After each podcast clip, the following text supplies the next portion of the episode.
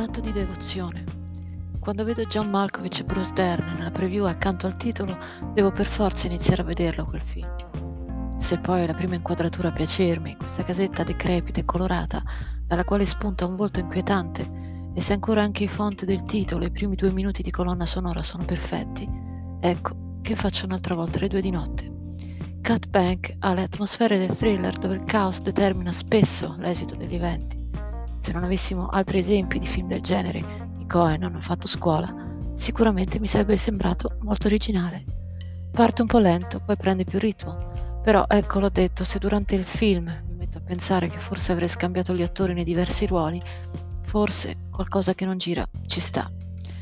Tutti bravi e perdoniamo anche l'aria da cane bastonato di Liam Hemsworth perché mi sta simpatico.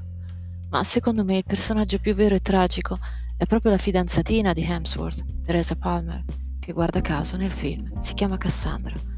Ma qui non ha alcun potere di preveggenza. Vuole diventare reginetta di bellezza in un paesino di 3.000 anime. È tutta mossette e sorrisi e saltella dietro lo sceriffo chiedendo come vanno le indagini.